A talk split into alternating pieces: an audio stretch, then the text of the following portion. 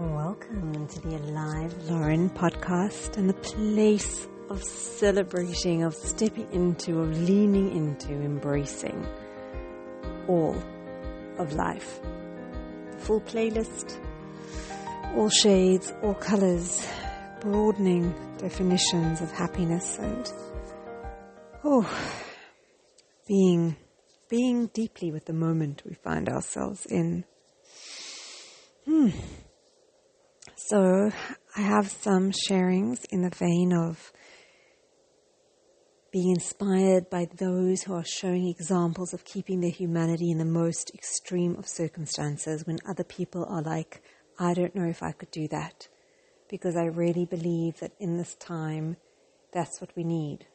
We just, we need beacons, those who are by example, not in theory, not philosophizing, but those who actually, in the most extreme of circumstances where they would have every right to just want to retaliate and be vengeful and be fueled by hatred, are choosing another path, are choosing to retain connected to their humanity, are choosing to see that the cycle of violence and brutality and trauma just doesn't lead us anywhere.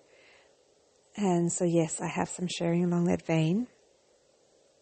But I also have sharing around two small things that happened that felt like they whispered pretty significant, actually maybe shouted pretty significant lessons to me and was quite funny because I shared it with my one son and then he was reflecting back on his day and attributing all these like deeper meanings to things and no, it was really quite funny and really made me laugh, but it wasn't like I tried to pull some sort of meaning. It's just I'm going to share what happened. And it literally felt like that was the lesson, the nudge, the tap on the shoulder, the reminder that was coming through for me. Both of them were quite linked to presence and being deeply with the moment in which we find ourselves, the power of yeah, presence. Wow. So the first one, I went to go buy something the other day and I haven't been out shopping really or using my credit card and it's always in a very specific area of my wallet. So I get to the, I'm placing an order for something and then I open my wallet and the credit card's not there. And then I'm thinking, oh, shite. Um, and just interesting the default to assume the worst because then I'm thinking, oh my God, did somebody steal my card? That, that, like noticing that that's where it's going. Like, oh my God, like, did I leave my wallet somewhere where somebody had access to it and someone took my card? Just interesting.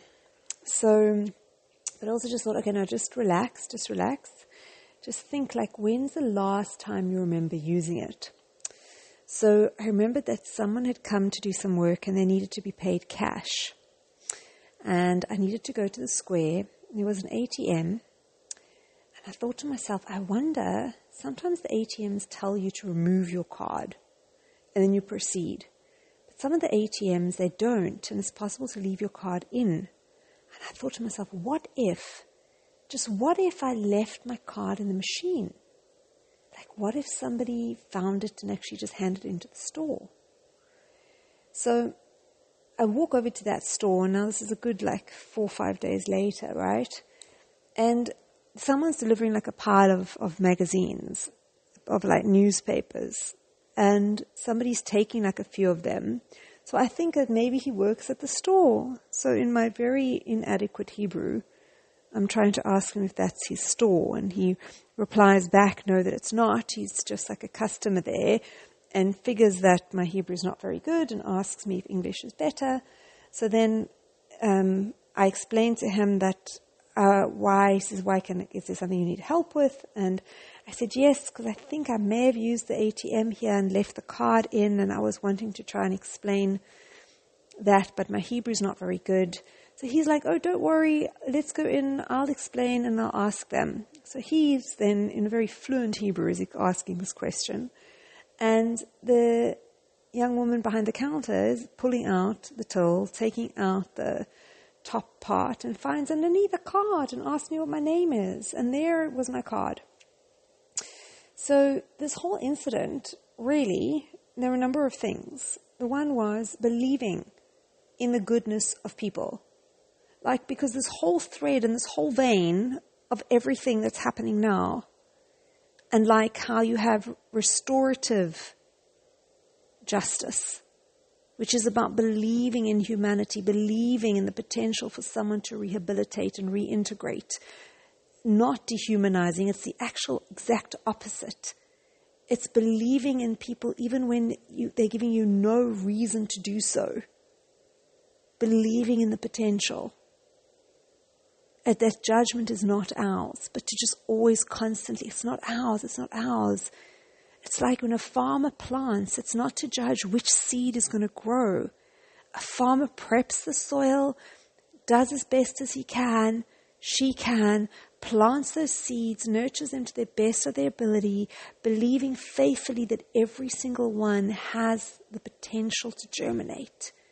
Because whatever it does, you have to believe, believe in its potential to generate, to germinate, to grow, to thrive. Whether it does or doesn't is not, that's not us, but to just have that belief and see the potential. Wow. So that was just like a screaming message for me was because there where my first inclination was, oh my God, did someone steal my card? Oh my God, is someone like p- purchased on my card? Oh my God, have I got to like cancel my card? In the meantime, the flow of events, somebody had found my card and literally taken it into the store, handed it in, in the hope that like I would come there and believing in the goodness of people. Now I know, I know it could have happened the other way. I could have not found my card.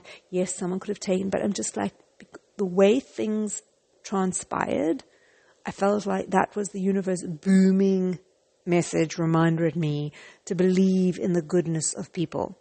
And also, so I often have this like dissonance around where I'm supposed to be and feeling like, God, I've had this like long term issue challenge dissonance with, with like universe about I have all these talents, skills and abilities and how am I supposed to be using them and I don't feel like I'm optimizing and serving to the greatest of my potential. And it's something that rears its head to varying degrees throughout my life. So also another sort of booming message from this for me was everything flowed like seamlessly in terms of when I was there, a part of me, yes, was freaking out. And the moment I didn't discover it and thinking, oh my God, this is a big problem and I've got to cancel it and order another one and na na na na and who's possibly stolen it. But then there was a part of me that was like, just breathe, just relax, just calm. Where's the last time you used your card? And even the way when I went to the store at the exact moment that I arrive, you know, there's somebody that's fluent enough in English and Hebrew who lands up being the first person I speak to, who then asks if I need additional help, who lands up then communicating my challenge perfectly in Hebrew for me. And the whole cycle of events was like everywhere. I also felt the, the message was, you are exactly where you're meant to be. And if you were to be somewhere, if you're meant to be somewhere else, it would as effortlessly and seamlessly reveal itself and you would be in that other place. So wherever you are is exactly where you're meant to be. And even if it's to really like come to grips with the fact that everything you do, everything in the energy that you bring can be the most spiritual, serving of everybody thing, whether it's washing dishes, whether it's doing a job that I feel is not the best fit for me, whether I feel like I'm not optimizing my talent, skills, and abilities, that actually serving the moment that I find myself in to the best of my ability, whatever is in front of me, and doing that with a full heart and soul, that there is no difference. There aren't tasks that are more spiritual and less spiritual, that everything can be equally as contributing to gratitude and presence and an energy of gratefulness for all of life that presents from how I am engaging with the moment, not to distinguish and make certain things spiritual and other things not, but that everything can become imbued with spirituality and meaning and and that I'm exactly each of us are exactly where we're meant to be because if we were meant to be somewhere else we would. I, yeah, just something about it was like so profound. I'm already on 10 minutes, so I'm going to try wrap this up. The other one also was I'm busy sweeping the floor. And also the whole thing there with presence was if I had been present the first time round to actually like be with my drawing the money, I would have actually then taken the card out, but I was obviously thinking about a million other things and not in the moment. So the same thing happens. I'm sweeping this flight of stairs and in the moment I'm thinking of a million other things and normally this flight of stairs goes halfway and then it's got like a flat little section and it turns for the next half a flight. This one had two steps in the midsection. And I was so mind somewhere else that I stepped back thinking it's flat when it's not, not checking. And next minute, I'm like flying towards the wall. I felt like I'd winded myself. I hit my back really hard. It's really sore today. Um, but it was just like, thank God, I'm, I'm good. And please God, it'll all heal. But just, yeah, to be present, to be present and attentive to the moments. And actually, there's nothing wrong with checking. Don't assume stuff. Just because every other flight of stairs I may have encountered before is that way, don't assume the next one. Like, just check, check things and be present. Because if I had been present and just checked, it wouldn't have happened. But that said, I wouldn't have got these lessons and takeaways, but that also felt like a big, big one. Be present and also with, I swear, because it was quite recently that I injured my knee and I've injured my back, where I've had to slow down.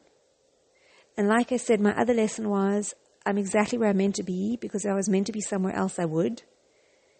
So here as well, just be in the moment you find yourself. Where are you trying to rush to? There is nowhere else to rush to. Just be where you are with a fullness of presence and gratitude of heart, and that's it. And then, taking inspiration from those, there is the most exquisite. Um, if you YouTube search, right? I just want to see, just give me a second. So I'm sure if you YouTube search, we must stop the war, MSN BC. I don't know what broadcasting corporation that is, but BC Broadcasting Corporation, but MSN. Ma, M for mother, S for sugar, N for November, MSN, BC. We must stop the war. Um, also, if just trying to think, you should definitely find it. Let me just see if it comes up. You see, I've already watched it, so it would come up for mine. Um, but definitely, if you subscribe, oh, give me one more second. Yes, so MSNBC have a YouTube channel, and this was posted three days ago, which would have made it the 20th of October, 2023. So if you go look on that channel, on that date, you should definitely find We Must Stop the War. And these are all Israeli families directly impacted. They've either had direct family killed or currently presumed to be held hostage, and all of them saying things like, we need to stop killing innocent people. It's not the way to bring peace and security. We need to stop the war because war is not the answer. And that they are suffering too. We have to stop this killing between us and them. And there's a peace activist, the son of a peace activist, talking about how pain is pain. And the only way to have safe lives, good lives, is with peace, because vengeance is not a strategy. And may no one use their grief to kill more people. May we be inspired to keep our humanity by those who lead by example by retaining theirs in the worst of days of their lives. And that peace is just full. It's, it's direct. This isn't theory. These are people who are, are currently in mourning for d- direct family who are still saying we need to end the cycle of violence and brutality.